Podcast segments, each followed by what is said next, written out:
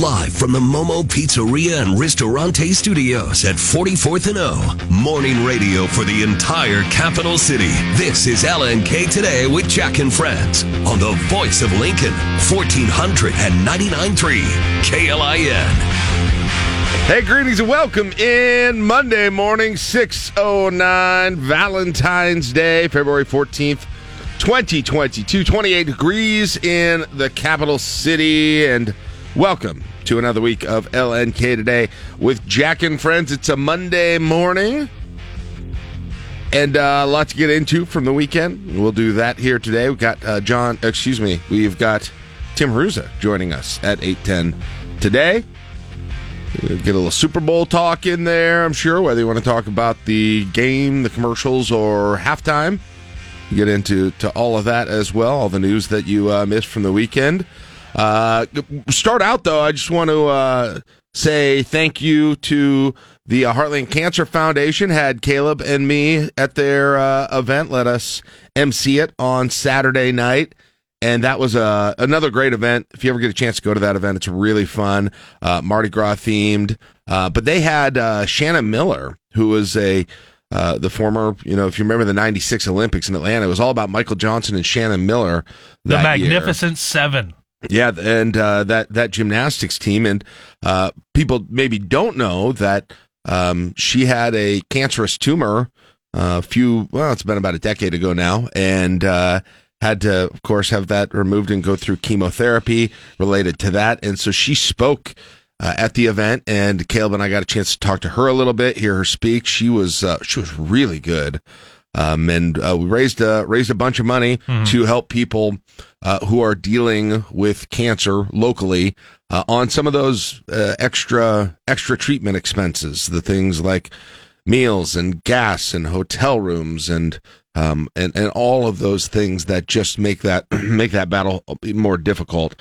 Uh, so it's a great event. So appreciate uh, appreciate the chance to be out there. If you were uh, if you came up, a lot of you I know came up and talked to us. Appreciate that and good time. Had Look, time. by the way, looking through pictures, my uh, my fiance pointed out there is a definitive generational divide. Oh, really? Between the two of us, I'm seeing. How's that?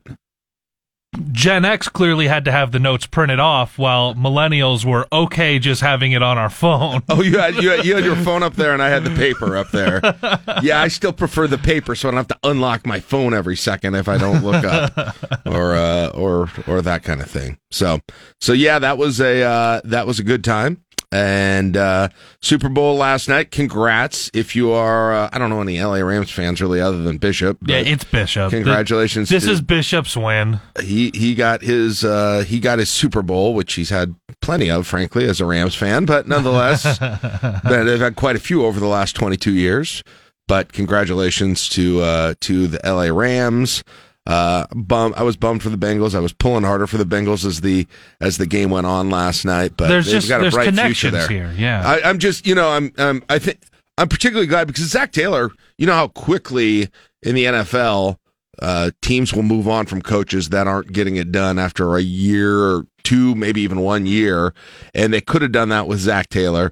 They didn't, and um, now he's, I mean, he's made himself as as much of an up and coming hot coach as anyone in the entire. Yeah. And I mean, the, the guy across the sideline too, probably. But, um, but yeah, he's he is. Uh, he, he's he's safe for a while, and I think that's cool. He's going to be he's going to be doing this for a long time. So we're gonna. I'm pretty sure we're going to get other chances to cheer for him oh, in this I, setting. I, definitely so. so. And, the, and the thing about the way the turnstile works in the NFL is if if something didn't work out in Cincinnati and their their management decided to make a change, Zac Taylor can go get another head, head coaching job in the NFL. Right. Expect him to be around over the next couple of decades. Yep. And you look on the other sideline, as you said, we, we talk about the the athletes that are around your age, as, as you're starting to see where things go. And Andrew Tom, Whitworth, yeah. And Tom Brady retired.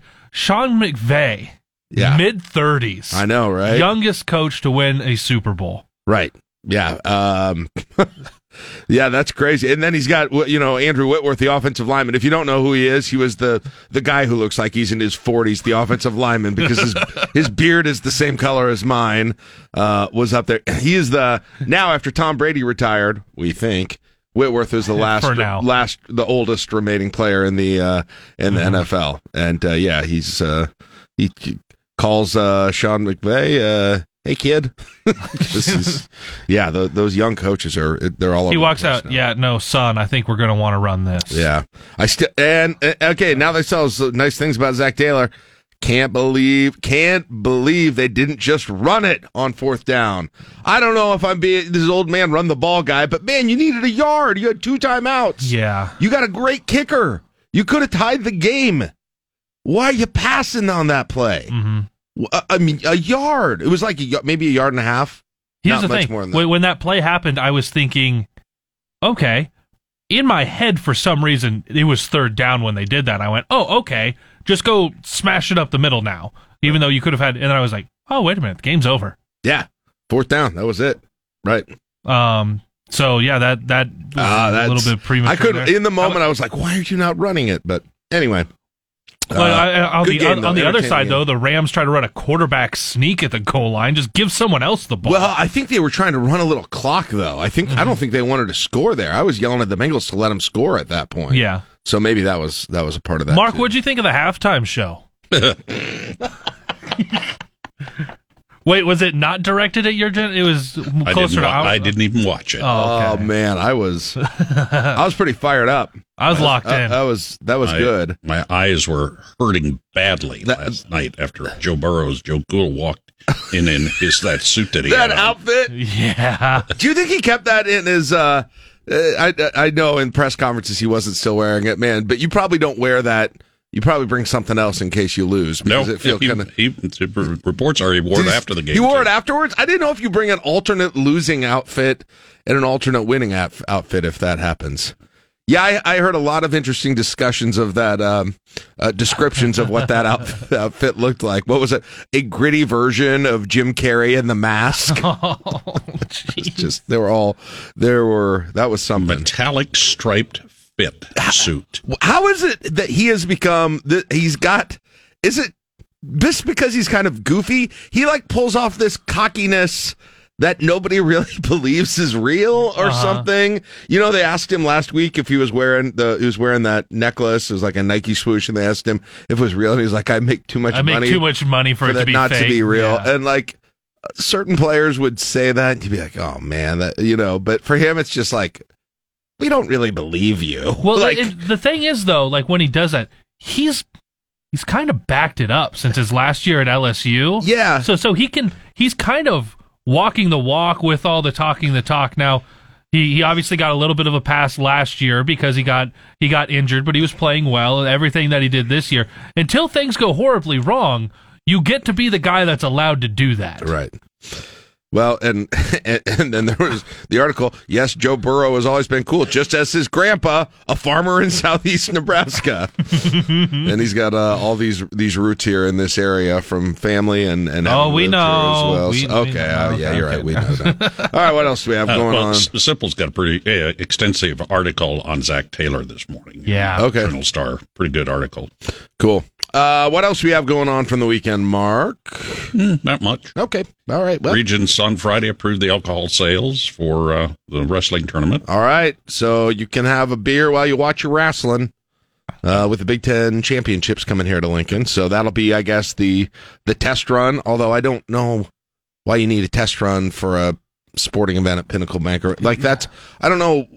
I don't know what that tells you that you didn't know already for if it would work or would not work at Right. basketball. I don't think it's um, uh, much uh, about whether or not it will work. It's is it worth it? Is there enough? That's a good question. Yeah, yeah, that that probably makes sense. But still, it's just such a different event than a basketball. a game? basketball game, which I guess would be the apples to sort of apples comparison about because it's in the same venue as that would be at, at Pinnacle Bank Arena. But And of course, the big we'll one see. is is baseball at Yeah. Haymarket Park, which is obviously set up because um, you've got the other team that plays there the rest of the summer. That is a an environment that you just sit with a drink in your hand Mm-hmm. while you take in the game. And the other thing, I mean, this is a, a, a Big Ten tournament. I mean, it's it's more than just one team or one competitor in for a game. right, Yeah, So- oh the- yeah, when, when those tournament. when those Iowa fans come in, that will tell you that you will run out of Busch Light. Oh yeah, with, with Wisconsin and Iowa, you almost have to do this for Wisconsin and Iowa fans to uh, get in here. And I guess we can't say anything bad about Iowa after this weekend. Oh boy, I got nothing. I got nothing on men's just- basketball. just move on. I'm looking forward to women's basketball tonight. uh, it's uh, I can say that much. Yes. And I'm looking forward to uh, Caleb and I are going to watch some women's hockey here in about 40 minutes as well. As uh, Got the two man bobsled going right now. Yeah. That looks I mean, I'm not gonna lie, that looks pretty fun. The the the whole bob uh, although the guy in the front, because the person in the back, the guy or the gal, I don't know which which gender this is, but Well, person in the back has to put man. their head down. They don't even get to see anything until they break at the very end. And that's it. All right. Uh, okay, so yeah, all right. Well, not a, not a real not a real news heavy weekend. I No, mean, pretty quiet. I mean, I guess we go to the national, international Yeah. stuff. They're they're telling uh, Americans to get out of Ukraine now. Telling, uh, yeah, right. And now you can get out of Canada again. Uh, you know, Oh, is the bridge clear? Yep, they cleared it about 11 o'clock last night. The, Okay. Uh, what is it, the Ambassador Bridge, I believe it is, between Detroit and Windsor. They were worried about the impact on uh, getting car parts and those Oh, yeah. sorts of things there, and how much that was going to affect the car industry in it affected countries. it quite a bit. A lot of shifts were shut down uh, across multiple um, automakers last week. Uh, and But here again, how long is it going to take to, to ramp back up? yeah, Just don't know. because the bridge is open doesn't mean you start a, a, an automobile shift again. Right. Yeah. So yeah, that's kind of the that was kind of the big national U.S. Canada story this week, and, And then, then, uh, and then like I said about about Ukraine, it's the the tone changed precipitously. Yes, it did. this weekend from the United States, the State Department, when they were talking about potential of Americans st- that are still in Ukraine right now, and just saying time to get out of there. And then the Durham probe, uh, the uh, Clinton Trump issues with, uh, you know, hacking them and, and all that made some pretty big progress over the weekend. Uh, looks like some indictments are likely now that the campaign, uh, the Clinton campaign actually did hack into Trump Towers and even uh, some of the White House, the executive office of the president. At least that's the indications. All right. We'll see where that goes. We'll see where that goes. We'll see where January 6th commission goes. It's all fun. I'm really glad I brought national news up. Great. Yeah. Good Thanks. times. really excited about that. Very good. Uh, weather looks good for this week again, especially tomorrow. We got another day in the uh, in the 60s tomorrow. Isn't it time to have baseball outside Yeah. in this weather? That's the thing. It's going to happen. Nebraska baseball is going to basically play out of town for almost a almost a month, mm-hmm. and there'll probably be a bunch of game times they could have easily played here in Lincoln. And right when they then do come here, that's it'll- when it's gonna get cold. Even if it's not cold, it'll be rainy oh. at that point. Which Well, we need the rain. We need the rain. I know. I know. We need the rain. Well, Bolt, and Bolt said last week he thinks, even going back to his playing days, this is the most that Nebraska baseball has ever had preseason practices outside. well, that's. I was going to say there have been years when they literally have not played outside at all. no, um uh, uh, and I remember last year random story but it would have been the week or so before their first game I can't remember where they went last year but there was snow on the ground everywhere and my son and I we were getting ready for his baseball season and they had just finished the improvements during the pandemic of Den Hartog over there by Seacrest Field. They put in turf and everything and Yeah. it was about February. We were trying to get in the like in the baseball mood. He was like let's go over there and check that that field out and see what it's like. We drive over there there's a bunch of cars there. We're like what in the heck is going on? Nebraska baseball team was practicing yeah. over there, probably because the field was more usable than mm-hmm. whatever Haymarket Park was conditioned was Wasn't the first point. game? Didn't they? One of their first ones play at like Minnesota. Oh yeah, they played in that Viking Stadium. That was during the boys' state base basketball tournament. Yeah. That was yeah, That the- and I think the so softball weird. team played there this weekend. Uh, Yeah. No, they played at the Unidome. Oh, was it the Unidome? Okay, I saw them playing on a football field. I called a football game there, and I was like, "Oh, that's pretty cool." And then I was trying to get through my head Nate Rohr calling softball. Yeah. uh, and, and and as for the weather, guys, there was some talk about a storm system moving through here during the middle of the week.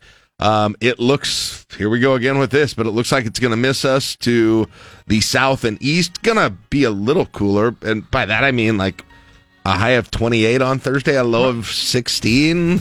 like I mean, So the te- the temperatures have remained like for the most part slightly warmer than than seasonal than, than what they'd normally be. We just don't have the precipitation. Yeah, I mean, yeah, but I mean the rest of it. That's the low point of the whole week, though. I mean, tomorrow sixty-two, Wednesday thirty-seven, Thursday the low point twenty-eight, and then Friday fifty-eight, Saturday fifty-eight, Sunday sixty-two. Guys, it's I don't. Is it gonna? Are we just gonna skip winter? Is it not gonna happen? I mean, it's gonna have to. It, at some point, that gets us to the twenty-first of February. So maybe it'll be in March. It's spring. Six twenty-four. You're listening to Lincoln's News and Talk 1499.3 KLIN. Before you hit that drive time, stay alert with Nitro Cold Brew Coffee from Broken Rail Beverage Company. This is 1499.3 KLIN. Day. 27 degrees on your Monday morning. Valentine's Day. Hopefully, we got everybody in the mood for Valentine's Day on Friday with Request Line Friday. Had a lot of fun with uh, with that. Heads up, though, real quick, and and uh, we may have to touch on this a little bit more on the show. Uh, but scheduling note: Thursday is going to be our our last our our, our season finale of uh, the Generation collaboration. Okay, it's not going away forever, but we're The end of season we're one. the, the end of season one, and so uh, big chance we'll see uh, if uh, Gen X or Millennials or, or Boomers can can win season one, and uh, then we'll get back to some of our other games for Ticket Thursday. Uh, which, by the way, I did find out after I stomped my foot and threw things upstairs in the boss's office that we will uh, have uh, baseball tickets yes. this year. So we're going to be giving baseball tickets to home baseball games away on Ticket Thursday, in addition to to concerts and I, I guess cookies and All wha- the good whatever stuff. whatever else. So uh, we're going to add those. So be listening to those for those uh, coming forward, and then we have a also a one week hiatus from Request Line Friday this week. I'm sorry. Okay, I'm sorry. I know how wildly popular it is, but so is Munch Madness, and we have to make our selections for Munch Madness. Okay, first coming just up on Friday and Friday in general is going to be very, very full because we we're going to have from six to nine here. We're going to have the Munch Madness selection show. Yes. Absolute chaos for three hours. Yes. Men's basketball that evening, hosting Maryland, second to last home game. Baseball begins their season, six o'clock pregame, six thirty first pitch. Because of where basketball is, and they're wrapping up their season, baseball will be over on the bone. Okay, we're going to get a lot of questions on that because I don't believe it's televised anywhere. So No. be uh, go over to 105.3 FM uh, and you can listen to the Bone and uh, hear some Husker baseball on Friday, and then back here on Saturday. Correct. Yes, right back here for uh, that double header. So, uh, but but back to Munch Madness, by the way, which is presented this year by the University of Nebraska Federal Credit Union. Um, Friday is is the selection day. If you don't know how that works, it basically is we get as many people in here to help us, and we monitor your texts, calls, emails, uh, messenger messages, faxes, carrier pigeon letters. If you need to send a letter, get that in now. Get in the ma- get it so, in the mail so mail we can now. open the mail for Friday. the restaurants that you you you get. You just uh, tell us the restaurants you want to see in the field of sixty four, and we have a somewhat scientific uh, method of compiling them, getting a good, trying to get a good sense of where the support is for the different restaurants, and uh, by the end of the day on Friday, we will have a bracket. Of we, we've got our uh. Dominion machines ready to go. Oh wow! I thought we. Yeah, I already regretted once. I already regretted this once during the show. Let's not. Let's not do it twice. you can make So it work. That'll be Friday. fine. That'll be Friday. Uh, but yeah, I will. I. Uh, this is not. It's a. It's a. Is a combination of objectivity, subjectivity. Uh, you know, just some kind of guesstimates. To to be honest about who, but we'll be on. We'll we'll be clear about how it's working during the course of the of the show. I just don't want people to think, well, how many votes did this one have compared to how many votes did this one? have? That- that's not just- 100% it's not how it quite works. how it works. It's a, lo- a lot of it at times. There's kind of a secret sauce that goes into it. Sometimes it's it's momentum. Yeah. It- it- early momentum, late momentum. Yes. Yeah. Um. Yeah. So there you go. Uh, and uh, I believe we are. We have decided that we all get an exemption for a restaurant too. Oh, yeah. We Sponsors our- exemption, and that means this year because uh, we're going to have Maria in here helping with some of it. She can. Uh, yeah. We're- we're- she's going to get a Excited. We're sponsors exemption. Maria on the air with us on Friday. That'll be fun. Uh, all right. Should we do some sound off? Let's do it. do some sound off. I told you it sounded like the rhetoric has changed over the last 48, 72 hours from the State Department when it comes to Ukraine. Uh, it looks like they are expecting something to happen very, very soon. The warnings from the White House have grown more urgent over the past 48 hours here that Russia could invade Ukraine over the next couple of days. The tone coming, though, from the White House is much different from what we're hearing from the Ukrainian government. The president, President Biden, speaking with the Ukrainian president, Volodymyr Zelensky. Uh, Zelensky is urging calm and says Ukraine's biggest enemy is panic. White House officials say he and President Biden are speaking this morning as Russian forces essentially surround Ukraine. The Biden administration has been sharing more U.S. intelligence about Russia's buildup that it claims shows a very credible threat of an invasion soon. Yeah, I mean they they feel like they they know they feel like they know something now. I'm sorry, Caleb. I'm trying to talk about major geopolitical events, and Caleb is doing a fist pump because he got his Wordle. Thank you. Thanks for engaging in the show today. Good job. Well, it looks like it took you five chan- five turns though. It's not that good. I had to narrow it. in. Whatever. We get sick. What, what's going on? Blah blah blah. Yeah, it's fun. Well, I don't know. I mean, maybe World War Three is going to start, but I hope you get that done first. You know. Well, this will at least keep me happy. I, I just it, it it they seem to be very certain that something is coming. Now I believe the uh, I don't think it was in this clip, but I believe the German uh, prime minister uh, is going to be going to Moscow Uh-huh. and sitting with Putin. Now Putin had a call with Biden again uh, a couple of days ago, but Who's the German prime German minister prime now? minister. I was afraid you were gonna. It's not Merkel. It's the Yeah, it's not one. Angela. It's the new one. Um, but uh, the, the- Germany's got Germany's got an interesting sort of place in this whole thing because unlike some of the other EU um, NATO nations, they I, I think they're so I, I Olaf Schultz. Schultz Schultz they're so reliant on some of those natural gas resources Mm-hmm. from Russia that they have been a little bit I think a little bit quieter maybe than some of the their counterparts counterparts I should say in in the EU. So we'll see what comes out of Mm-hmm. that, but boy it it sure sounds like everything and the again, for whatever reason there was this thought that there's a good chance it happens during the Olympics. Well, Well, this is the last this is the last week of the Olympics. So That- that- that's that's been kind of the the playbook though is Right. when the Olympics are going on and there's all of the kind of the world's eyes are on one event you kind of do that and then people Yeah. try to say oh don't do that but you kind of get away with it Right. So anyway, uh, it's gonna. It feels like that is something that become could become a major, major story here uh, over the course of the next few days, maybe even even hours. Uh, back here in the United States, maybe we uh, have a little bit of, of a better idea. Some some names when it comes to Supreme Court nominees, as the president is going to begin sitting down with them. President Biden could begin interviewing a short list of Supreme Court contenders this week, White House Press Secretary Jen Psaki says. The interview process for any president typically happens very late in the process. Um, and uh, in terms of the specific number, I'm just not going to get into that level of detail. President told NBC News last week he had done a deep dive on about four potential nominees. He has promised to nominate the first black woman to the Supreme Court and intends to name his pick by the end of the month. Jared Halpern, Fox News. So maybe we have. Uh, do you- Do you remember uh, when it was uh, when Trump nominated Gorsuch and they sort of it, it they, they had Gorsuch and I, I forget the other name, but they had basically narrowed it down to 2 and it was like they.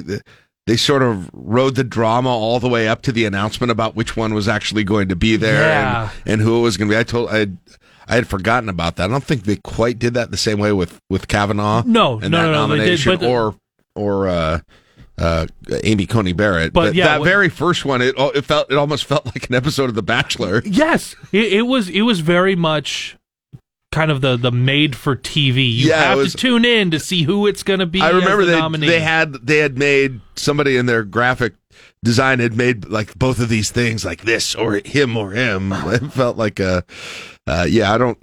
Anyway, memories, memories of uh, memes memes of uh, previous SCOTUS nominations. Uh, a flight going cross country landed not far from us down in Kansas City yesterday, and it was because there was a very, ve- we heard about unruly pa- passengers. This one took it to a new level Yeah. yesterday. Passengers and flight attendants had to subdue an unruly passenger Sunday after he reportedly tried to open a plane door and get in the cockpit. The flight from Los Angeles to Washington, D.C. was diverted to Kansas City. A passenger describing the chaotic scene said the plane descended very rapidly and that a flight attendant grabbed a coffee pot to bash the guy in the head. The FBI and other law enforcement agencies were waiting for the unruly man when the plane landed, the FBI not commenting. Chris DeMeo, Fox News. So you re- uh, this was the first thing I read like three different stories about this thing Uh-huh. yesterday. The, this flight attendant runs back, gets a coffee pot, comes back forward, bashes this guy in the head. He's bleeding everywhere. You've got uh, four men who are in the in the just passengers on the plane. Basically, we're subduing this person who was trying to get into the cockpit. Why we don't know. There, there hasn't. There's video that's out there now of police coming on as soon as they landed in Kansas City and escorting this passenger off, but. I haven't seen any actual. I can't imagine. Everybody videotapes everything now, so I'm I'm surprised there hasn't been more video that has popped up of the flight attendant running and bashing this uh, this person in the head or the rest of the players. Excuse me, players, uh, passengers who are uh, trying to trying to subdue him. But crazy scene, Yeah. crazy scene in in that whole thing. Um, little vaccine news for those who were hoping to get their very young ones vaccinated uh, as as soon as they can. Uh, looks like you're gonna have to wait a little longer. That approval of the Pfizer young children's vaccine has been slowed. This is the last group. About 18 million children ages five and under awaiting vaccine approval. And this latest decision from the FDA likely means their parents will have to wait until at least April or even May to get those kids their first dose. Uh, now, the initial thinking among federal health officials was that child-sized doses of the vaccines would uh, likely be approved as a two-shot regimen, while uh, ongoing studies would later determine whether an additional dose was necessary. That came to a halt on Thursday when Pfizer asked for a delay after its own data revealed the Omicron surge had caused a higher rate of infection among its young trial participants than previously recorded. Yeah. So uh, postpone. Uh, I know you've got a, a young one under five here. That- so that- yeah, that's a discussion. that- I know you guys obviously had that discussion when it was um, evaluated for those that were 16 and under, and um, where that's at. Yeah, that is uh, that's where we're at right now with a 15 month old. right, and and it sounds like the big they they're trying to figure out. It's it's not necessarily that they're finding out a problematic response. It's um, but the thing that this sounds like is they want to do more research on whether it's the two shots Or, or, the if th- one's or the, three one or is three. effective, or yeah, Yeah, it's uh, yeah whether it's two or 3 Mm-hmm. on on this whole thing, and so that's going to give them some time to receive updated data on the two versus three dose regimen. Have you know the the public discussion? is Johnson and Johnson even doing anything still? I don't know who the. we were pretty excited about Johnson and Johnson Man, I about feel this like time last year. I feel Remember like we that? got like the the rogue vaccine and all of this. exactly. We're we're gonna come out looking like X Men before this is all done. But I, I think the concern is that for especially the older kids in that age range, age range Mm-hmm. that the two is not going to have the the results that they're looking Right. for, and they're worried that they're going to people will be you know um, people will think they're fully vaccinated and they're not essentially. Right. I'm trying to explain this without taking a controversial position on it.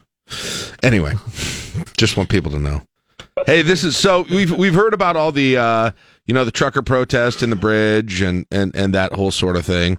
Um, actually, Johnson and Johnson was the one vaccine that did not that did not turn you into a mutant. I got, got that going for us. Thank you, Jason awesome. the, they, they these uh, inspired protests based on uh, on the truckers and the bridge and the Canada and all that thing. But in New Zealand, they had one of these, and it turned into a battle of bad music. Oh, I mean, no. uh, I'll just have to let uh, let Laura Cantor explain. Inspired by the Canadian truckers' protest of vaccine mandates, protesters in New Zealand have been stationed on Parliament's grassy grounds since Tuesday. Attempts to disperse the protesters, including turning on sprinklers, have failed. The AP reporting Saturday that Parliament Speaker Trevor Mallard devised a plan to get rid of the protesters once and for all by playing vaccine messages, old Barry Manilow songs, and the 1990s hit Macarena on a sound system on a repeat loop. The plan did not work, however. Protesters reacted by playing their own songs, including the Twisted Sister anthem, We're Not Gonna Take It. Laura Cantor, Fox News. Uh, is does Barry Manilow thought of that lowly in New Zealand? That that's early Ouch. Barry Manilow is punishment music, really? Ouch. Mandy? I mean, I mean at the Copa. Da, da, da, da, da, da, da, da. Yeah. Uh, I mean, from judging from uh, parents your age right now, the thing to play there would be Encanto. No, we don't talk about Bruno. Uh, I still haven't heard much of it, but it sounds like it has completely taken the spot Frozen did in my life about nine years ago. I'm not tired of it yet. okay, okay, good. I leave the yet on there as a maybe going forward. But but we're at, at some point, it definitely did happen with me and Frozen, and whenever that was, 2013 ish.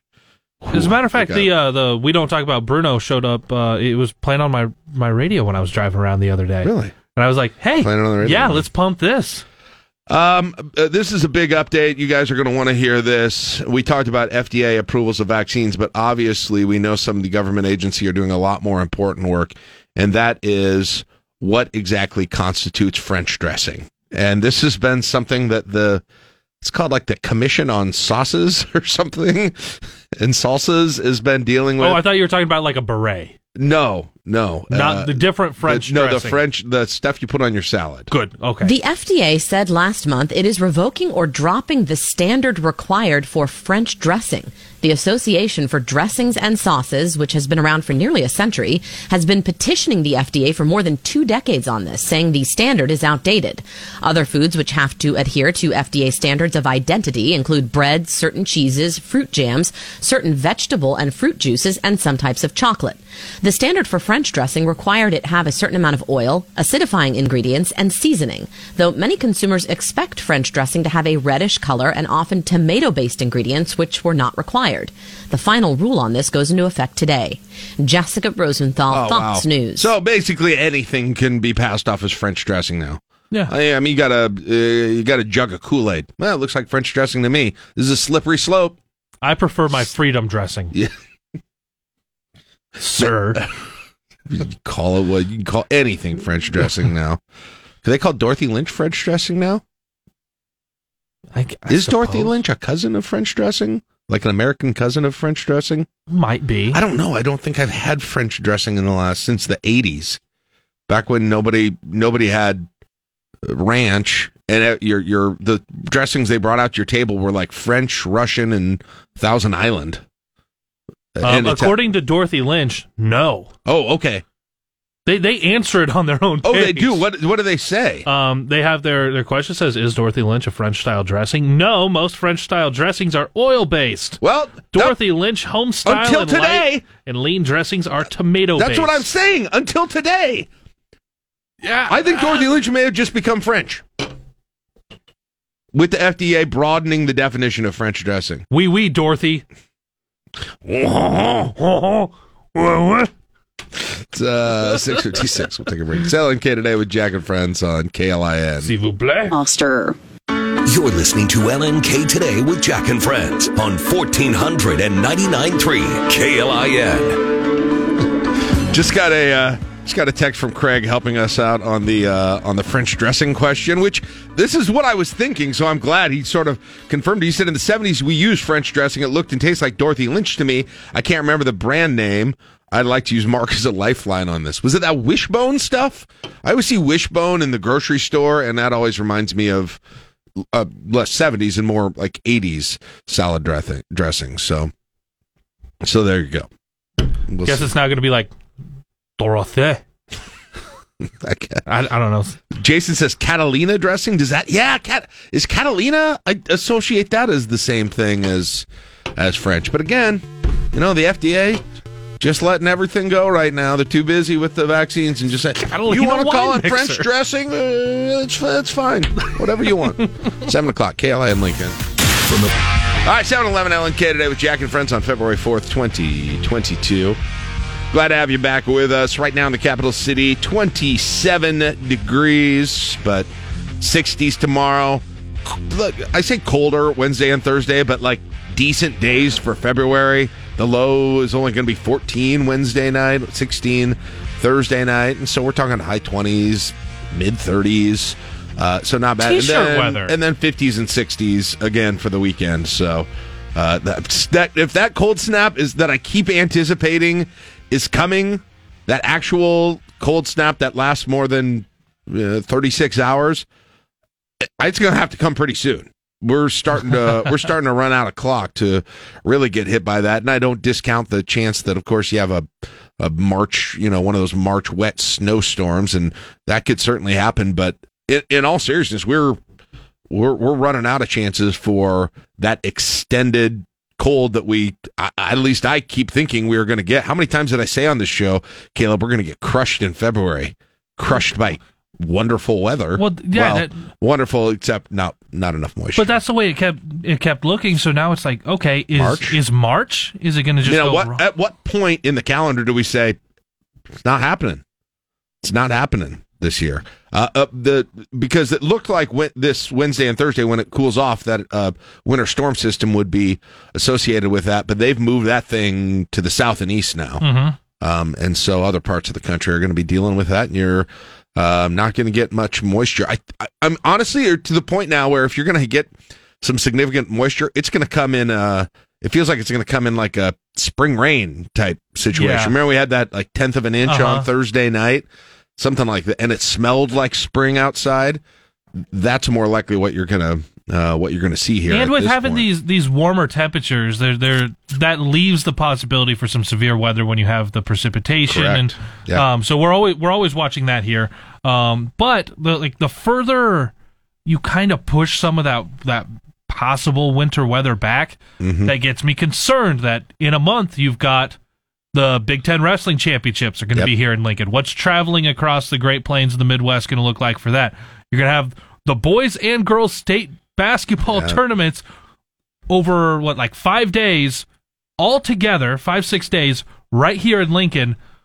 And we've seen what that's looked like in the past with some of the travel for folks, especially Right. coming from the Panhandle, where there'll be this giant like statewide snowstorm, right, yeah, and, and just trying to get people It here feels like yeah that that, that we're setting ourselves that we're up for that. That we are, we Um, are. But again, and then if you get into the no- spring season. There's going to be baseball going on in track Right. and field and all the outdoor But if stuff. there's no, you know, eight day period of below zero temps, which I, I honestly don't know how that can even.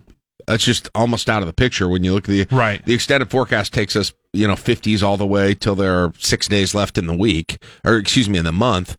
Um, it's it's looking that's very that's a lot less likely to happen. Once you Mm-hmm. but anything is possible. Like it's when you talk about what's likely and what's unlikely. You were just telling me during the break you were getting caught up on YouTube for the men's basketball game yesterday. With like 11 minutes left, you're like, I think things are going okay. And then your son showed you what the actual score was. Right. And you said, "There's no way that's possible." I, I, we, I, for some reason thought the game started at two. We went to the home and garden show, got home, and on the YouTube TV, for people who don't know, if you have that as your quote cable provider, it allows you, if you go into a game that's already started, you can either join at the beginning, start it over, you can join live, or you can quote, catch up through key plays. I keep saying quote, but you can catch up through key plays and they'll just show you. And I was like, okay, that'll be a good way to get me caught up. I didn't know the score. I didn't know that it had been going. So like, I'll watch that. And it's like a Nebraska dunk, a Nebraska three. It's like a steal. And then I call my son and then they got to a, a highlight where there was like 11 minutes left in the first half. And I was like, I said, my son, I was like, come down here. I was like, we're winning this game. It's looking good. And he had his phone out and he's like, dad, we're down by like 40. And I'm like, that cannot be right. I was like, look, right here is it's it's I can't remember what it was, but it was like 11 minutes left and it was 16-13 Nebraska and they had the ball. It was like they would have to score outscore Nebraska if the rest of this half like 42 to 10 for your that score to be right. You must have something wrong on there. He spoiler alert, he did not have something wrong on there. Um, but anyway, I, I did want to get get to this because I'll be honest. Some of the, some of the Mondays when we're going over the things that we want to talk about, uh, in terms of local news. Eh, it can be a little, little bit slow, and, and that's fine. But if you look at the days ahead, if you look at the next, let's say, week and a half here in February, uh, or even if you want to call it the last half of February, man, there is going to be a lot of stuff decided over the course. So, Yeah. I mean, just just to give you an an, an idea, um, you're going to have, I believe it's today that the city council is going to vote on the fairness ordinance. Mhm. Okay, so after after kind of a story on this thing that began a decade ago, you are going to have a vote on that. I've said this on the show. I, I don't haven't really changed my mind on that. I would be surprised if it wasn't either unanimous if it didn't pass very overwhelmingly, perhaps unanimously and and signed by the mayor. And then the ensuing question then becomes is there another signature slash ballot drive that comes as a result of that? I don't have an answer to that yet, but you're going to be a, a day into this week and you're going to have that. Okay. So number one, you're uh, what, 10 days, nine days away from the school board, uh, I believe, going to make their decision on the superintendent. That's uh, February 22nd. And so you've got that Yeah. coming up in the next eight days. And you find out most likely next week who the school board pick is between the four candidates, which it's always interesting with these. I, I find it fascinating with these school board uh, positions because it's, you know, it's got to be a transparent process and they've got to be vetted publicly. What is it like in, and I'm sure there are other comparable job situations like this, but they're just not quite as public when you're still doing your old job, right? And you're very publicly going somewhere else and interviewing and going through the whole process for this job. Of course, that happens in other places, but it's usually it's usually kept a little bit more quiet, even if the employer does know. Is it a little bit because right now you've got um, state senators going through the legislative session, and some that are very clearly running for a different office. Yeah. So like there's it's a little bit like that with how how public it is, but but that's because when when you're doing with the at least the political offices, you know when there's elections. When it's something like what's going on with with the Yeah, school but- board where you have to go through all of those interviews, that is very three of the, there are going to be superintendents who return to a school district after this, having not gotten the job. yeah. And then how do their Like, uh, what, How what's their the reaction view- locally? Yeah, how do their that boards happens? view that when they come back and that contract is up? Is well, do we want to retain this person, or Right. do we go through our own search? and probably because of the scarcity of people for that job, it may be, um, you know, likely that it doesn't change anything. But I just find that I find that to be a, Yeah. a fascinating dynamic, and and link. I, I'm sure at some especially point, at very good good school districts. Right. Like like LPS is very Kearney, a very good school district in central Nebraska. They just hired a new superintendent Right, too. So right. when you're looking sort at Millard. yeah, so when you're looking at Is it- the no. the availability of one good school districts and then good superintendents to go to those school districts, and you have multiple hiring at the same time, it's a little bit like like college athletics when you have multiple openings at some of your top schools.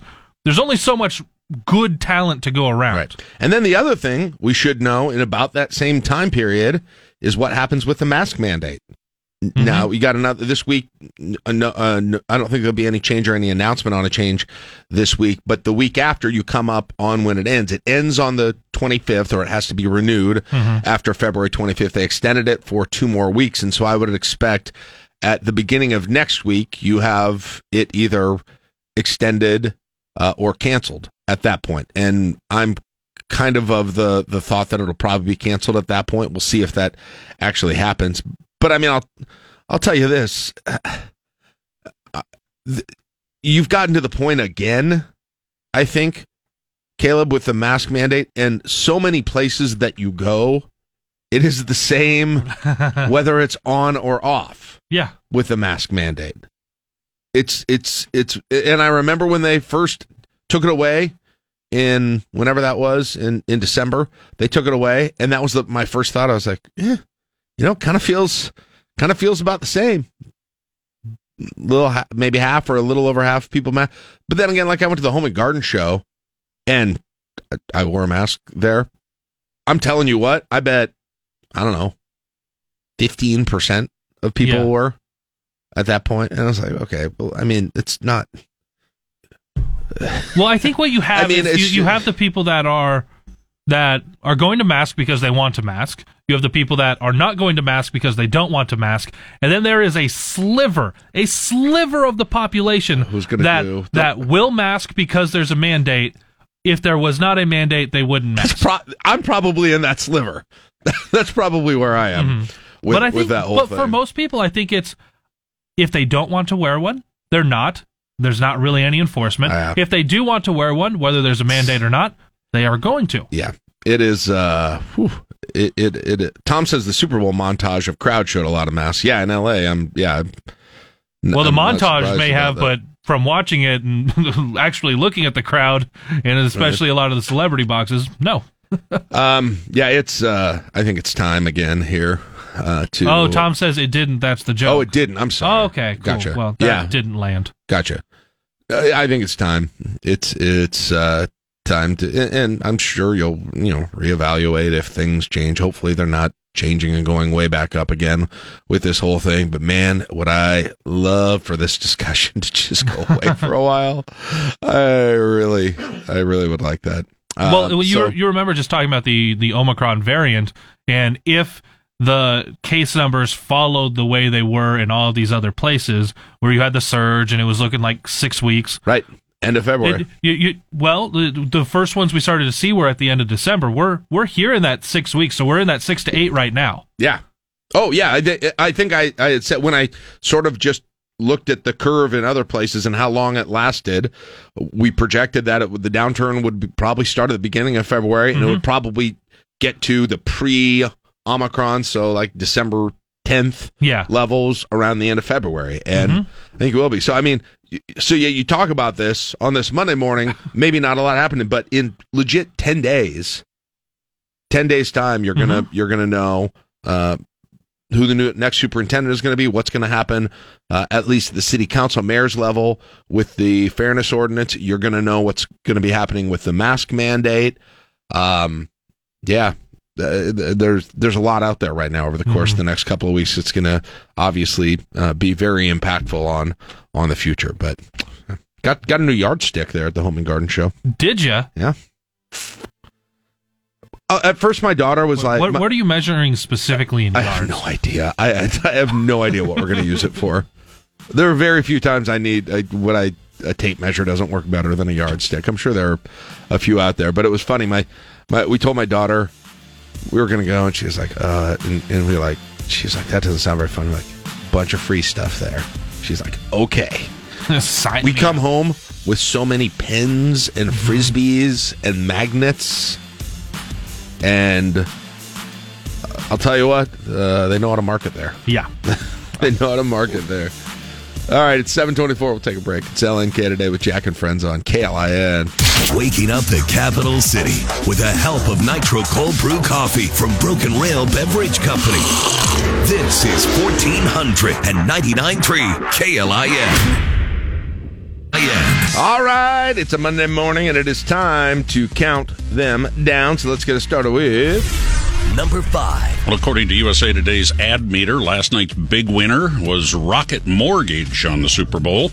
They used Anna Kendrick to corral voters and claim the top spot for Super Bowl 56 with a commercial titled Dream House.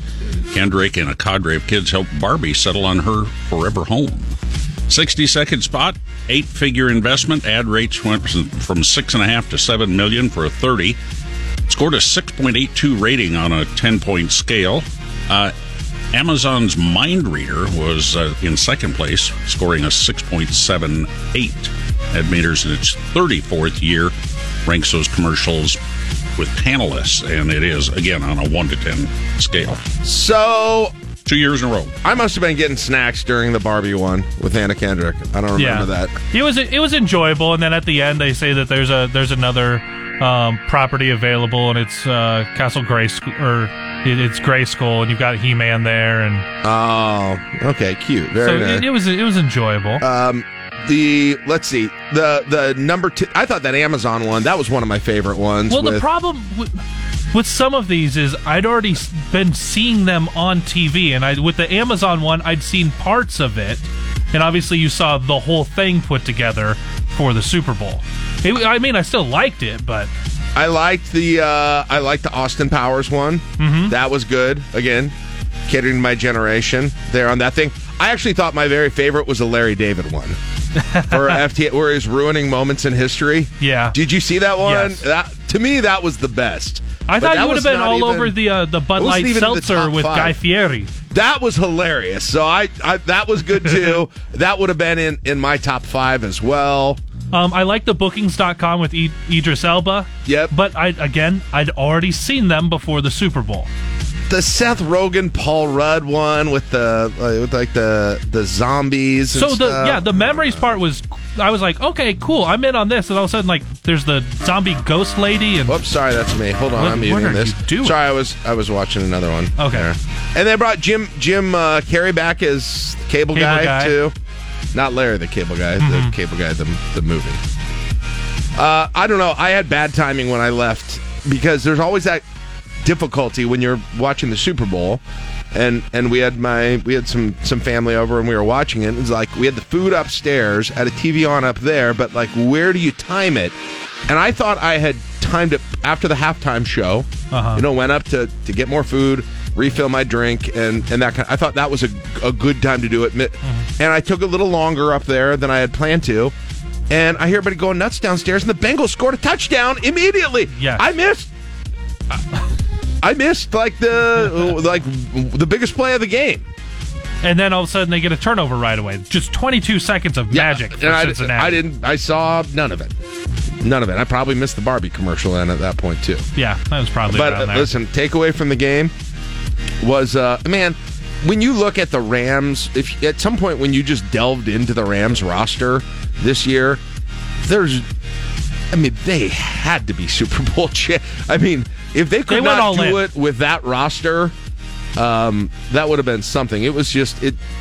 Uh, Ja'Marr Chase, Joe Burrow, all those guys really good, but man, that was uh, it's just a, with the amount of stars that the Rams have, especially on Yeah. defense, it's incredible. I mean, you, you Miller, Donald, uh, and uh, and the cornerback. I'm having a brain fart. I can't think of his name, but um, it- it- those are three of the Ramsey? yeah Ramsey, Jalen Ramsey. Those are what three of the top ten defensive players over the last decade. Yeah. Probably fair to say. Um, but you also had to get it this year for LA. One, you're at home. Two, they are going to start getting hit with some salary cap issues. There are some guys with some Yep. big old contracts. Um, you're going to have to release some guys. There's going you're probably going to have to trade away some money. Um, they gave up a bunch of draft picks to build this roster, so they don't have great draft picks over the next few uh, few seasons. You've got some aging guys. You have guys contemplating retirement. It was this year or nothing. Now, here's a question. Long ways until the next uh, football season, but we now know the Los Angeles Rams will open up the season on Thursday night because that's always Yep. who do you want to see him play? Rematch with four, I bet it's going to be a rematch with 49ers. I bet that, but they gotta bring the Cowboys in and get the ratings. Yeah. I know the Cowboys are on Well, the and, schedule, and, and your your favorites already going into next year are the Chiefs and Bills. And I don't. The, you would put the Chiefs on, but I don't think they're on the schedule next year because Right. the schedule, the opponents are already decided. But um, yeah. Anyway, congrats to the Rams. Congrats to John Bishop. Yeah, I'm sure we'll hear all about that on Wednesday. Yep, we will. Uh, he got a Cubs. Cha- he's got. Uh, he complains about how bad sports are for him. He got. He's got a Cubs championships. He's at several Rams Super Bowls. Mhm. Right at this point, time for everybody else to start. What else is he waiting on? He's got championships in like all the sport. I know. That's Who does he follow Creighton for? made the Sweet 16 last year. Who does he follow for NASCAR? Like how how do you follow teams? I, guess. Don't know. No, th- I don't know. Number four. Principally don't care.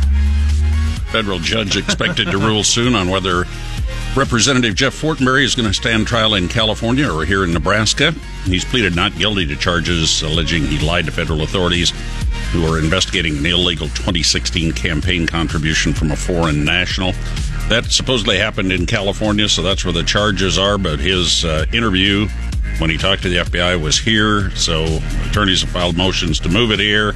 They've also want some of the things uh, kept out of the trial. I'm uh, so I'm not. I don't know how the judge will rule on this, but of all of the pretrial issues, this may be where where Fortenberry's attorneys have tried to either exclude evidence or do some procedural moves or or get the thing moved or timeline stuff.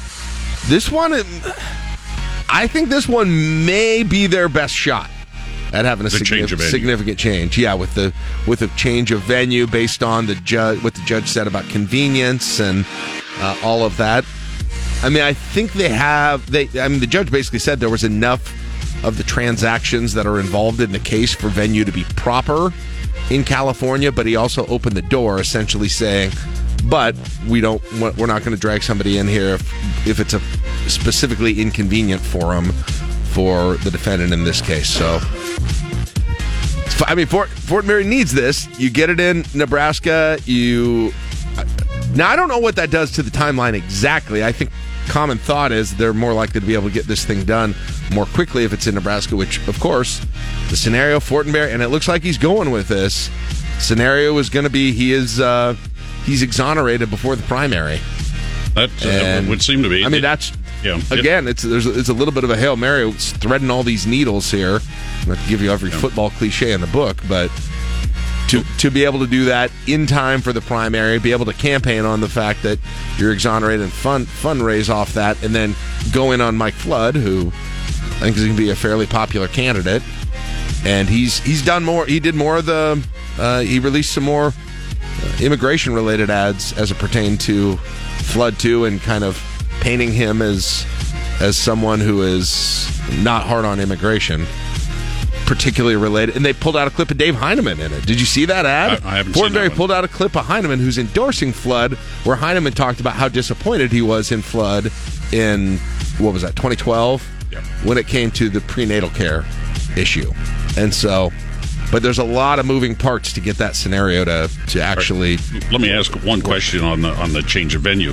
They're not having jury trials in California because of the COVID. They are in Nebraska. Is Right. that, would that be a factor as well? Yeah, yeah. I mean, that's that's one of the arguments that is being made that are being made. I mean, part of the argument by the Fortenberry defense team is essentially that, hey, he's got there are political ramifications for him to, you know, expedite this, um, and that can happen here. And so, that, I mean, they're being, I mean, they're being honest. They're, they're saying that as part of their argument. So. We will see. Can you imagine if that thing gets moved here?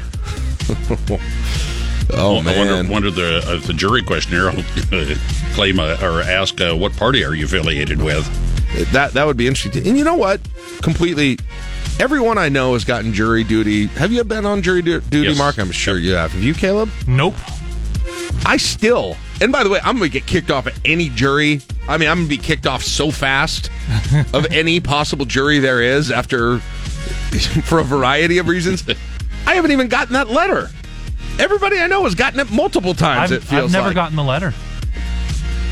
Uh, yeah, it, it, it hasn't come up yet. No, they don't know whether you're a Lincoln resident or a Beatrice resident. That's resident. probably Actually, that's it, what's happening. it? You're getting all the Gage Yeah, County. maybe I'll get on a Gage County when I start hanging out at my summer home again more in the summer. Good. Maybe you can help the county not just go into millions of dollars of debt and all that stuff. Uh, hey, Just I don't know. when you when you go to the hardware store, go to Beatrice. You know, Okay. no, no, that's a bad idea. That's bad. We need the tax revenue here. I, listen, I again, you're welcome. During the pandemic, all those projects I did, they always say tax receipts are up, and I just say, give a little wink, and I say, you're welcome, state of Nebraska. it's on me. In six dollar increments, forty three times during a single Saturday. Number three. Board of Regents University voted unanimously to end the ban on alcohol sales at athletic and other events. Uh, that policy went into effect in 1999. Um, this is the first step in allowing alcohol sales inside designated facilities and areas. Policy would allow the president and the chancellors to allow uh, alcohol if they feel it's the right direction for the university. It would also allow them to authorize alcohol advertising and sponsorships on university property. Okay, is this is this a one and done thing, or is this a first step to something more? It's really, it is a, given the revenue that is possible with this, given the way that some level of public, I think, opinion, not all of it, Uh-huh. but some level of public opinion has evolved on this and what's happening around the country.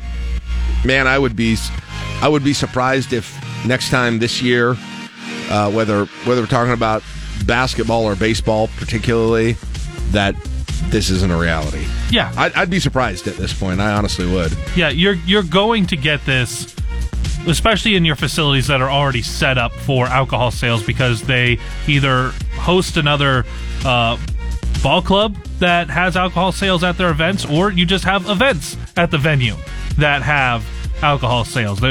So Pinnacle Bank Arena, Haymarket Park. So I think you're already set up for those. You're going to see those. Most likely, I would even guess this next year. Outside chance of baseball later this spring. I don't know what kind of impact the anyone any of the decision makers are really looking at the Big 10 championships? Like how much that will play into yes or no on going forward with other events? Football you're not getting it this fall football I would say you have. It's just a totally different animal you have to football. I on, on top of any other renovations to the stadium you have to take care of that you had staffing issues which goes well beyond memorial stadium itself Well, yeah. um, you had staffing issues with your concessions just for what you were already offering if you add in alcohol sales you have to staff that as well um, the people going up and down how you're going to split up the stadium into alcohol it's non-alcohol a different sec- infrastructure. It's potentially more problematic in a lot of ways than the other two. Football's going to get the headlines, and you're talking about Memorial Yeah. Stadium, but that is not going to happen this next year. It's a couple years out because you got to figure out what's happening at Memorial Stadium. I would expect it.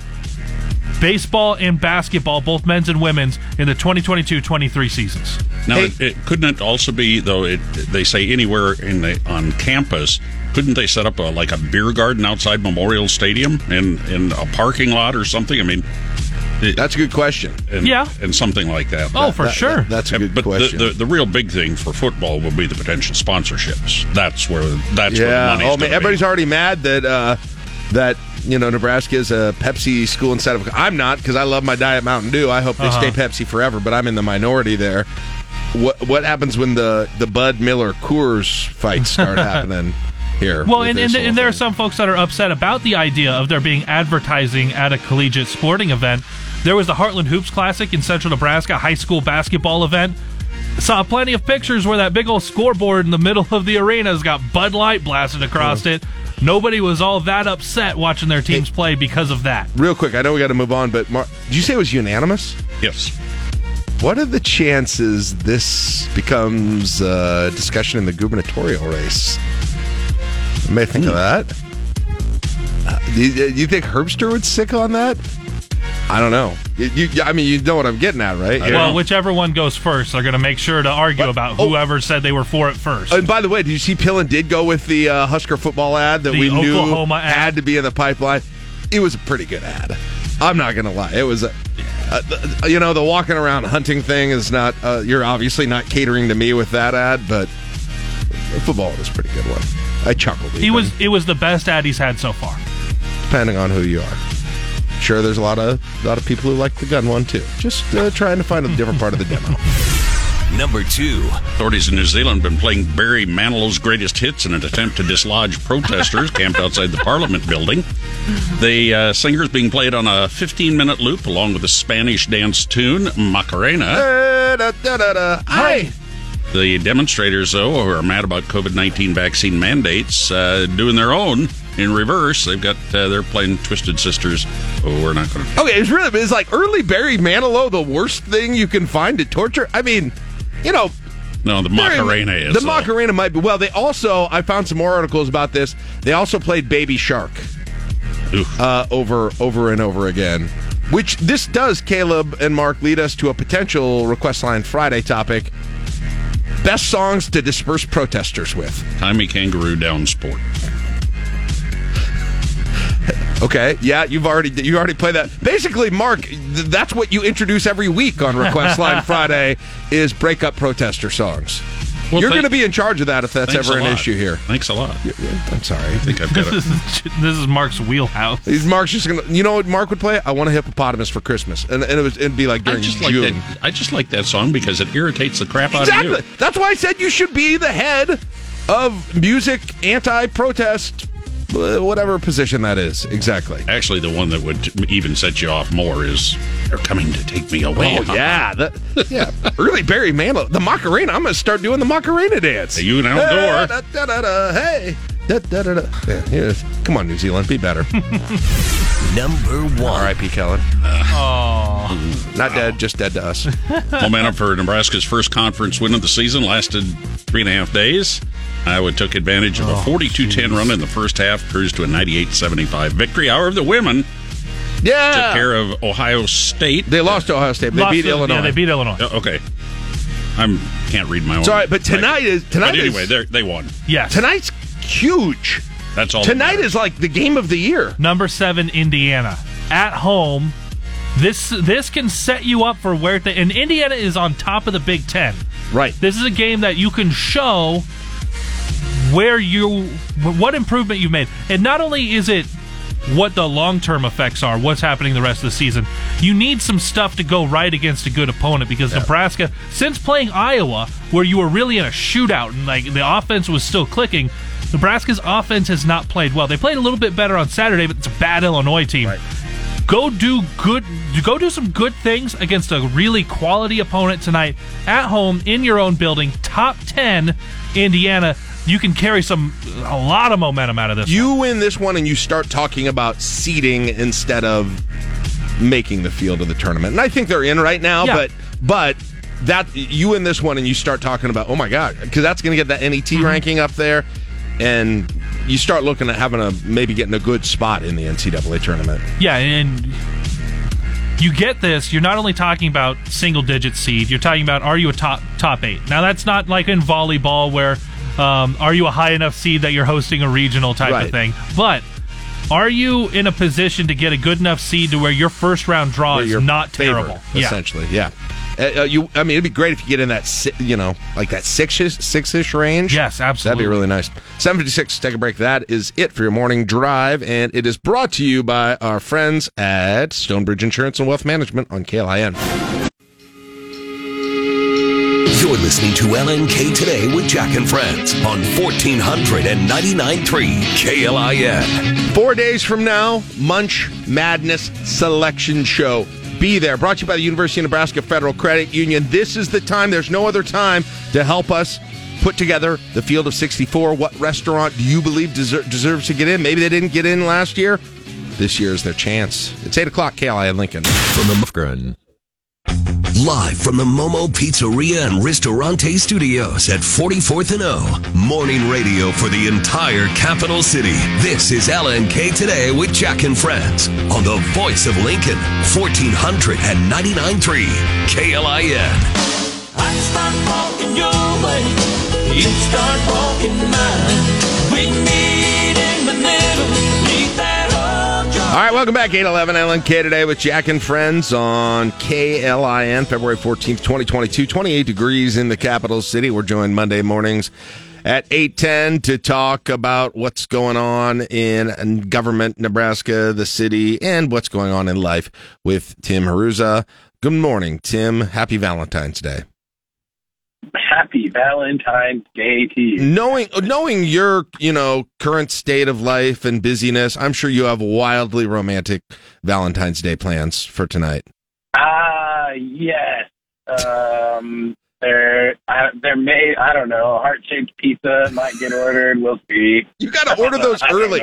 You got to order those early. I mean, they've had the signs up for a month. so many of those. It's true. I've missed out on them because my my kids are like, "Let's get a heart shaped pizza," and I'm like, "Isn't that just less pizza?" I mean, I can take the pizza cutter when we get home, and I can cut it to have a heart, and I'll just eat the sides. Um, but you know that never wins out. So I'm just telling you, you might want to you might want to get on that. But yeah, that is th- that. That's the depiction of uh, the Valentine's Day with the fam in Lincoln, Nebraska.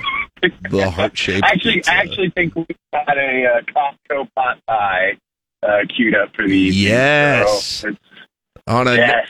On a nice cold winter's night, a warming pot pie when it's uh, 40, 45 and su- 45 and sunny. okay, good. good. Hey, I want to ask you, you you've got you've got a good understanding of, of sort of the University of Nebraska system governance and, and the regents and, and I'm curious about your reaction to the vote at the end of last week about uh, alcohol at uh, the Big Ten wrestling tournament and just kind of what you for what what the process is like going forward here and and whether or not it likely leads to a, a step of having alcoholic games beyond just this wrestling tournament Well, I mean, it's a series of baby steps, right? In um, response to a reality, Jack. Um, it's it's the reality of sport and sports as entertainment in 2022. I mean, the the writing's sort of been on the wall for a number of years with this um, in college athletics, I think, um, and I think look, Ne- Nebraska's Nebraska hasn't. I mean, I, I still remember the first time. You know, heck, the first time I had alcohol at any sort of sporting event was like the 2009 Gator Bowl, and I was just like floored by it. Like, what? you can have you can have I- and I'm, I'm not kidding. Like before that, I you know hadn't I maybe gone to a Royals game when I was a kid at one point in time, and that wasn't you know wasn't a ton of alcohol around at that point. You know, at that at that experience when you're young. So it's like my first experience in 2009, and it, it's a it's a different thing to watch a college football game um, with a drink. Uh, but that's what 13 years ago now since then, and I was in a professional stadium down in Jacksonville, so it's a different type of venue too. It's, it's a stadium that's sort of designed for it, um, and I think that has a lot to play, a lot that goes into it there. So that's where I say, like, first of all, I think Nebraska is taking a step that the rest of the world has been taking over the last couple of decades. Um, and and with entertainment, I mean, heck, when when you are competing with an 80 inch television, right, in someone's basement with a leather couch that reclines and you know um, all of those sort of things, the stadium experience matters, uh, especially when the product, right. um, uh, until that product gets a little bit better too, you got to do something to make sure that people still want to come out on Saturdays. So um, that's football, I guess, but there's a, a whole bunch of other opportunities and different uh, entertainment options, right? That Nebraska needs to get people into the stadium for. There's also an additional revenue stream. Beyond that, I, this is a baby step, right? So we see how it goes. Uh, the Garth Brooks thing was sort of an experiment last That's fall, true. and I think everybody sort of knew that was that part of that was like, hey, let's see what it looks like. Um, I think a concert on a Saturday night with one of the greatest entertainment entertainers that has ever lived, like maybe the greatest in country music without question, but one of the greater shows that you're going to see for Nebraskans too. That was a huge experiment in how alcohol goes at Memorial Stadium. Um, the university, I'm sure, was watching it closely, and and they, I'm sure they learned a lot of lessons. Alcohol at a wrestling event, I I don't think that's going to like break down the barriers of like, hey, this opens the floodgates to allowing it. I think there are some small things. I know. I think I heard in Caleb's sportscast was talking a little bit about maybe baseball. Baseball makes sense to me, Jack. You got a couple thousand fans at most out at Haymarket in a venue that is designed for a semi-professional experience where there is alcohol available, right? Um, a couple of nights a week, there's alcohol there, and then when the college guys are playing, it's, you know, the, the beer stand is closed. So I don't think it's a huge um, change to just kind of turn those taps on and make it happen. Same with Pinnacle Bank Arena, right? Yeah. A venue that's designed for it that regularly has it. So I think we start taking some baby steps, right? You have maybe you open up baseball this spring or or whatever. Um, you start looking at, at opportunities at PBA. And I don't think we have booze at Memorial Stadium next fall, but that's just, I mean, yeah, I would be shocked if that's going to happen. I think it's going to be a couple of years before we do that, and I think it takes some stadium renovation. If it, um, but I could be, I could be way wrong. If it goes in steps, that's definitely last. But I, do you? But uh, the way the vote, and I think the vote was unanimous by the regents for for this. Uh, I, uh, does that surprise you at all? Did you think there would be more pushback for the regents? Does that to, to you kind of forecast what they're going to how what they're going to do on this issue going forward, or at least in terms of any strong opposition to it? I think it reflects two things. So, one, no, I don't think you're going to have strong opposition to it, period. Right? I mean, I think if you were going to have that, Jack, we'd have seen it already. We would have seen it when this thing was announced immediately. Uh, folks coming out of the woodwork with a, a ton of opposition or kind of the whole, you know, whatever whatever moralistic or other argument you want to make about it. Um, I, I think Coach Osborne made his comments. I think people kind of look to him as a leader on these issues. And yeah, if you if you open it up to that, it's going to change the event. It's going to make it look different and feel different. It's going to be a little bit different. But it's also, like I said, a reality in 2022, and I think the vote reflects that. Right. Right. It also reflects some trust in leadership. So, so the Hmm. regents made the vote to change the policy, and then they're kind of trusting the they're trusting the athletic department, they're trusting the chancellors, they're trusting the president to take the baby steps, right? To not do anything um, that's gonna that they're gonna regret doing in the future, right? Um, and here's the deal too, Jack. Like it's a toothpaste out of the tube thing. Like once you start doing it, um, once you start Right. making those steps forward, it's going to be really hard to put it back. because People are going to expect it. And like I said, when you're competing with that, you know, 50, 60, 70 inch television with surround sound that people can have in their homes nowadays, we're we're a far cry away from where I was as a kid with you know only a few games a year on TV and you're listening to it on the radio. Um, very or, or pay per view even It's very different when it's on TV all the time. Everything all the time. Yeah, I agree. I agree. Um, how big of a? and know you may not know the details of this, but is this like is this a game changer for revenue if it if it happens, or is it just a nice little nice little extra thing and it makes more people likely to go to games? I don't, you know, I don't know. That's an interesting question. I don't know. Um, I know there was some numbers of like, years. like I said, the, only- the only marker that you really have at all for Nebraska, period, is that Garth Brooks concert. And I don't know if that's even like a really good marker for any of this. Yeah. Like I said, a concert on a Saturday with 90,000 people is a whole different type of environment and a different reason that you're going out. Um, they sold a ton of beer there. Um, I, I think there's money in the revenue, but like I said, I, I think it's kind of one of those uh, one of those things that even though even if you're not getting the dollars off of, you're not getting the direct cash injection that you get from a ten dollar can of beer. Um, you do get so you you you bring out people right. You bring them to the games. You help bolster ticket sales because it's a little bit more of an experience or an entertainment type thing rather than just going for a football game. Right. So I don't know. Like I said, I don't know how much of it is driven by the actual cash that they expect to get from selling, you know, a couple hundred beers at a baseball game or something like that, as much as it's just, hey, you know, younger audience, me, uh, you know, 35 year old, uh, with a couple of kids, like, yeah, I'll, I'll drink a beer while I watch Nebraska baseball on a Saturday afternoon. Um, but, like, it's just a, that might be, it's not necessarily something that entices you, but it's something that you're like, oh yeah, that, that's an experience, right? Something to do with family and it's not a huge deal. So Bigger public celebration. They add alcohol to sporting events, or they switch from Pepsi to Coke. I I would argue that uh, switching away from Adidas. Oh, okay. We're going outside of the beverage world. I don't know. The Coke, the, the Coke people are that is that is a loyal crowd. I did not, I did not real. And and by the way, I'm on the minority side of this one uh, because I Diet Mountain Dew is surging through my veins, and I can get it at Husker events, and that's I'm happy with that. Mountain Dew keeps me alive for those 8 p.m. Tuesday night tips. you, you you got you've got all these people that they want Coke and Diet Coke and diet and all all this Coke stuff, and I'm like, man, if you take my Diet Mountain Dew away, I am going to be. I mean, I don't care about uh, alcohol as much as I do Diet Mountain Dew being being available at those games. So the fact the fact that Coke cannot push a product that competes with with Mountain Dew is incredible to me.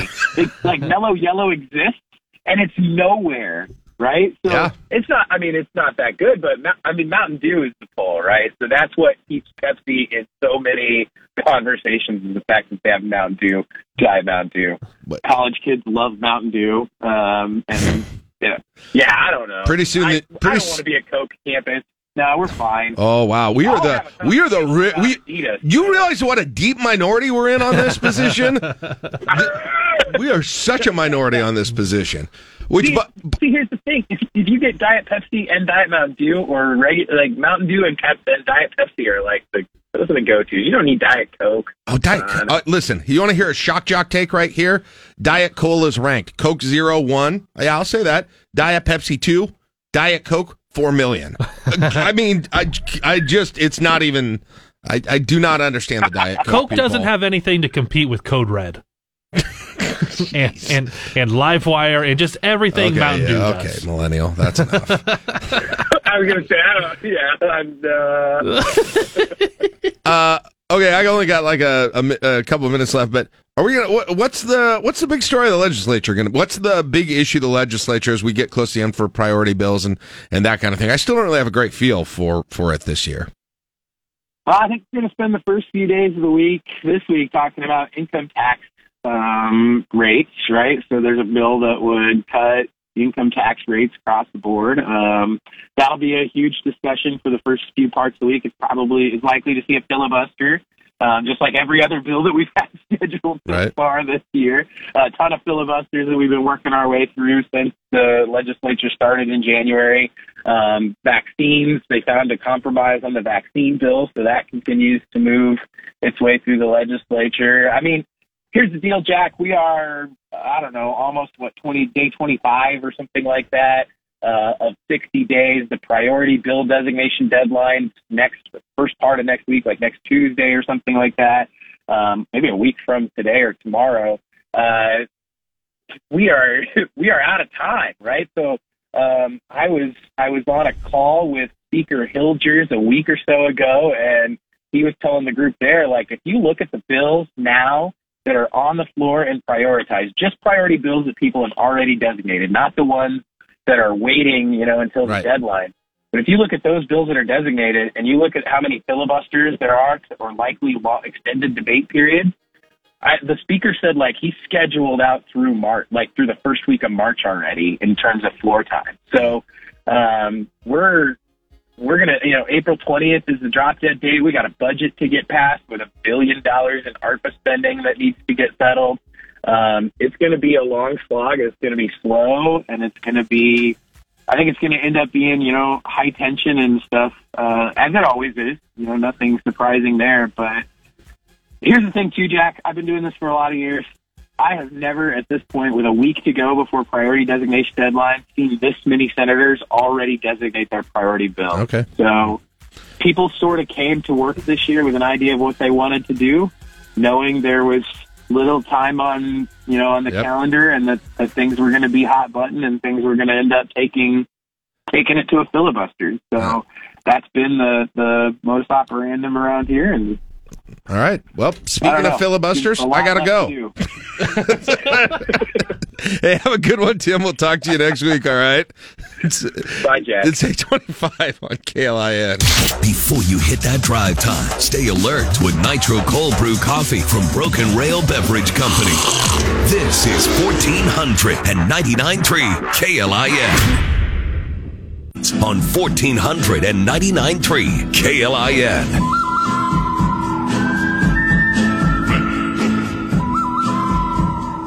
Hey, welcome back. 840 on LNK today with Jack and Friends on KLIN. Glad to have you with us. February 14th, 2022. Day after the Super Bowl, New York Post headline Snoop Dogg smokes weed right before star studded Super Bowl 2022 halftime show. They actually have a picture.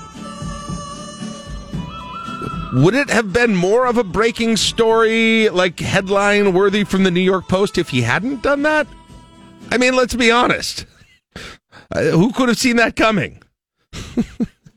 but in fact, uh, yes, that was the case. But it brings me back to a conversation that I had with a couple of people last night, and then Caleb here, and uh, we have fun with the different generations that are represented in the show. Which, by the way, reminder. season finale of Generation Collaboration on Thursday on Ticket Thursday. So your last chance to represent your gen uh, on Generation Collaboration. Win I didn't get any. tickets. No millennials called this last no week. millennials last week, and you have opened the door for me to take season one here. Uh, with I'm one game Oh, behind you. last if I can, if I can go two and zero, and you either don't play or don't win, uh, Gen X takes it.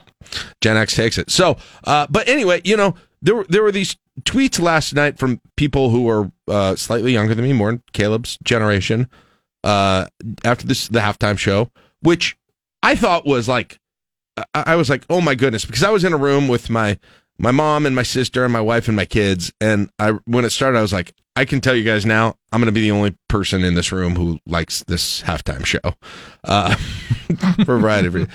The parts of it my son liked, but yeah, but and I think that was that was probably generally the case, or who I felt it was targeted to is is Yeah. my gen. And then I saw, uh, I I heard and saw uh, a lot of wise saying, finally, finally, millennials were the focus of the Super Bowl halftime show. What? Finally, we were catered to, and we are never catered to with these sorts of things, with halftime shows and, and in entertainment. And I was like, what? I'm not saying we were the focus. Oh, okay, tell me, tell me the theory that I am misunderstanding because you told me something during the break, and I thought it was terrible and wrong. So, yeah, that's kind of in general when we talk back and forth. Um, but no, the, the the general thought, at least from what I was gathering from the rest of my generation, um, I didn't disagree wholeheartedly from them either, was that when we saw the performers for this halftime show, was that it was more of a realization that our generation is hitting the demo that is being targeted for the halftime show, and that's making us feel old because growing up, at least a lot of them that we're remembering, especially Paul McCartney, it was not aimed at even the older millennials. Right. Uh, uh, agreed. But I would argue, encounter the the X's have been skipped in this for the most part. You just look at Super Bowl shows. We've been catering to you guys a bunch with these. I'm sorry, Pearl Jam hasn't done a halftime. Exactly. Where's that? It's, isn't that is that more narrowcasted than what we had yesterday? Which I I liked, but is that any more narrowcasted than that? It was. I mean, you, you got more. the- I mean, where's the? Do you just want Dave Grohl to come out for 15 minutes by himself? Uh, that'd be okay. So let let's go through here. So let's start in. I don't know when we. you- What year were you born? I was born in '90. Okay. So let's start. Let's see who they were. Did they ever hit X in the transition from going from boomers to what I believe is a focus on Y's? Let's see. 95. Patti LaBelle, Teddy Pendergrass, Tony, Tony Bennett, Arturo Sandoval, and the Miami Sound Machine. Boomers. 1996. Diana Ross. That's for boomers. Okay. uh, 97. Blues Brothers. ZZ Top, James Brown. Pr- I mean, I mean, at least you had Dan Aykroyd, I mean, John Goodman, and Jim Belushi. primarily, you know? primarily boomers. Okay, uh, 98. It was a salute to Motown. So again, generally, but they did throw Boyz II Men in there. They were popular at the time. Okay, we got thrown a bone there that year, but it was then it was Smokey Smokey Robinson, Martha Reeves, The Temptations, Queen Queen Latifah. I guess you throw in there in the Grambling State University Marching Band. Which, by the way, Smokey Robinson's great. Temptations, incredible. Marching, all all great. But just in in evaluating, They're not targeting theorem, you guys. I get it. Your theorem, ninety nine. Gloria Estefan, pretty. I mean, maybe a little. Stevie Wonder. I mean, by the way, when again, I predicted this on the air before, and I hope it's a long time in the future. But when Stevie Wonder dies, the amount of people that are going to discover his music and think Mhm. it's awesome Mhm. is going to. It is. It, everything is going to chart again. It's going to be. It should happen now when he's alive, but it's going to take that to happen. By the way, all of these that that you're going through right now have been put on by Radio City Music Hall. Oh, okay. You So- mean they were the they produced it essentially? Yeah. So when you're when you're talking about who's producing it, that to me has a major impact on who they're targeting with it. Okay. Because think of some of the older ones when it was the Walt Disney Company. and they're playing the Mickey Mouse Oh yeah, clubhouse up with theme. people. Yeah, that kind of stuff. I know we got. I started it kind of when they got more into the For- con- the yeah. concert type thing. When we were in it. Okay, uh, so we're in 2000 now. Mm-hmm. Okay, you guys are uh, you, you the millennials are you know 10, 12 years old maybe at this point. Well, right? I'm I'm 10, but by that point you've got 18, 19 year olds right, for so millennials. You got the early 80s that All right. have been born. uh, Phil Collins, Christina Aguilera, uh, and Enrique Iglesias, Toni Braxton. Okay, that's about half boomer, half X. Probably. Probably. Uh, 2001, Aerosmith and NSYNC. Okay, and NSYNC is. There we are already in 2001. We throw a bone to the Xers and we throw a bone. So it's half and half there Yeah. and a little and, and a little bit boomers with with Aerosmith.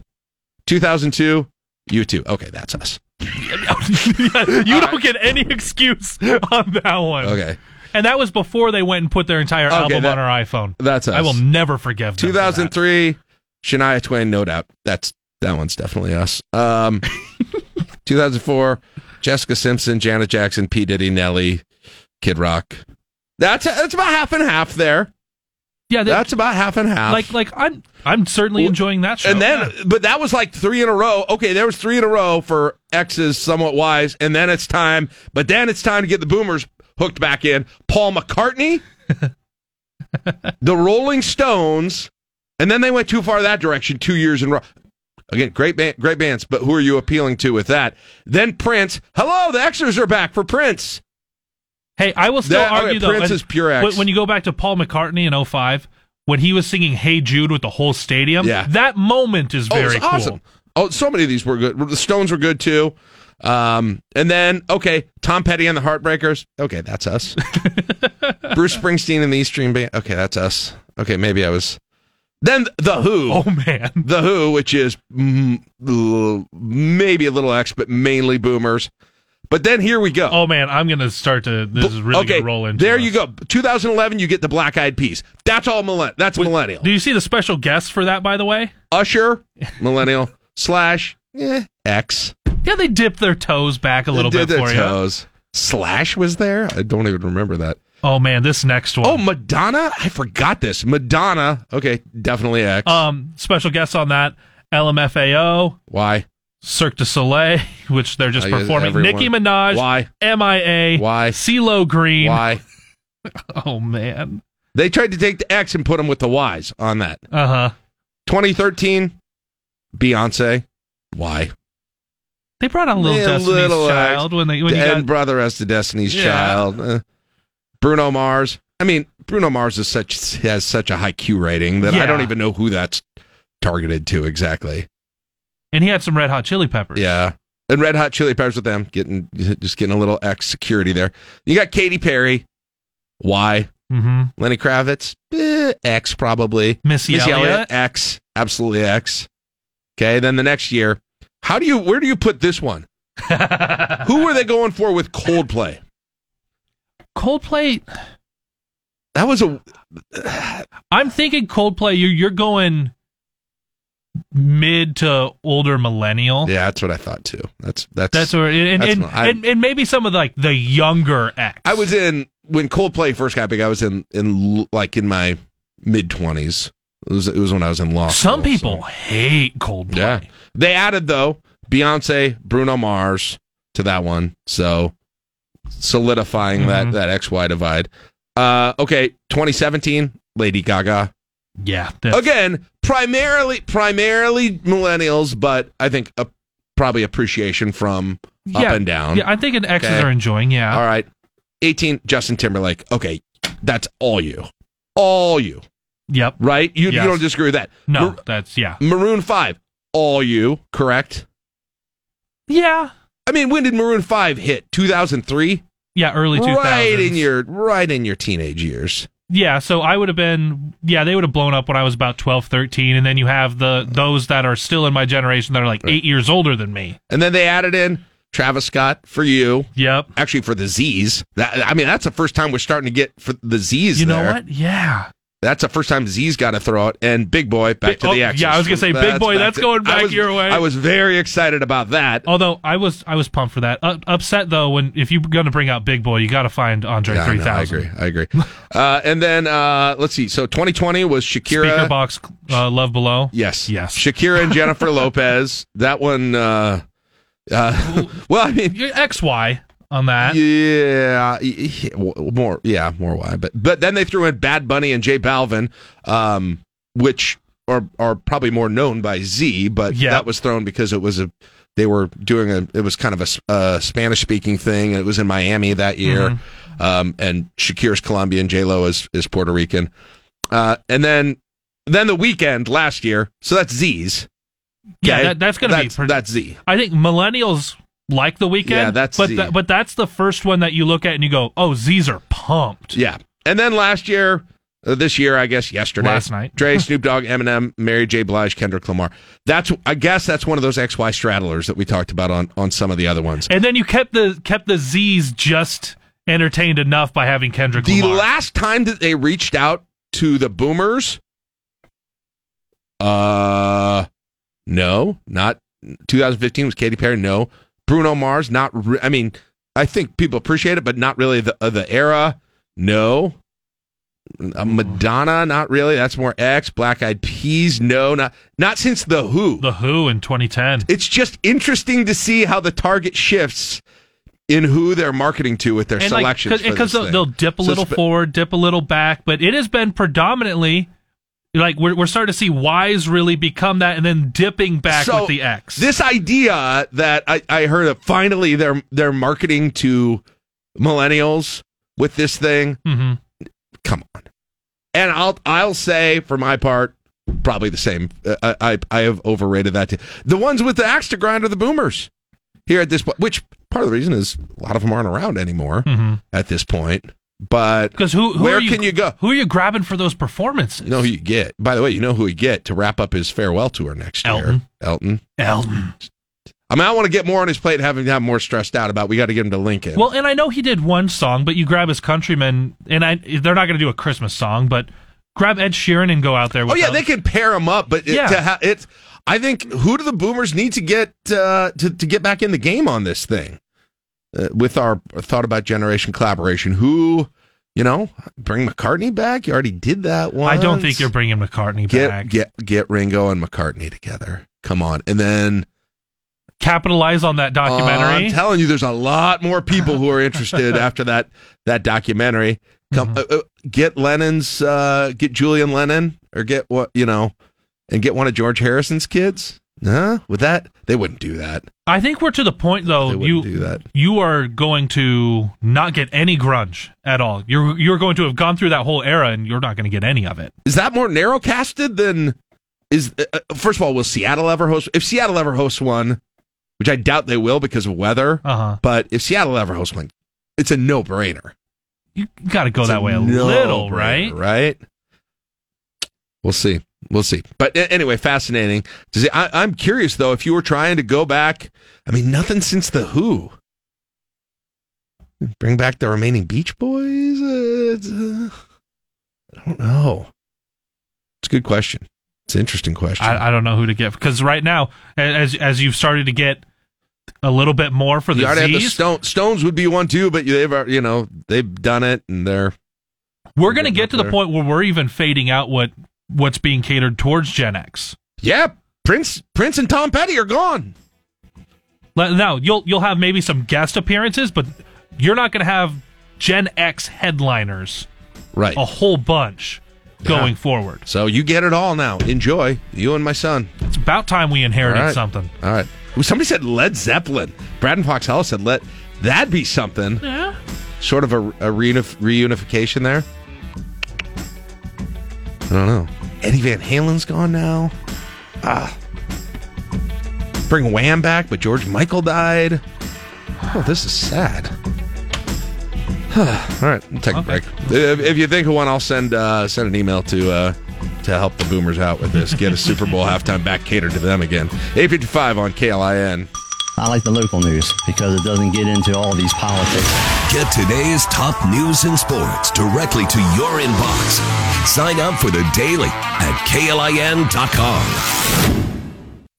You're listening to LNK Today with Jack and Friends on 1499.3 KLIN. All right. That's it for the show today. Got a great week, though. Uh, coming up tomorrow, Top 5 Tuesday. Talk to John Baylor as well. Wednesday, What Chaps Your Hide. Talk to Lincoln Symphony Orchestra, John Bishop. I don't know if he'll have recovered from his celebration yet for the Rams winning by then. Uh, our, like I said, our season ender for, for a while for Generation Collaboration on Thursday, for Ticket Thursday. And then Friday, don't forget, Friday is a couple of things. Munch Madness Selection Show, no request line Friday. If you want to see your restaurant in the bracket that you like, you have got to show out for them on Friday and tell your friends yes. to do it too. We can't- We're not going to hear you whine after the fact they didn't get in. So tell everybody, tell the restaurants, make sure they're aware that selection show is Friday, and then you go into the baseball season on on uh, on the bone for the first game. Almost did it. It's nine o'clock. KLIN Lincoln.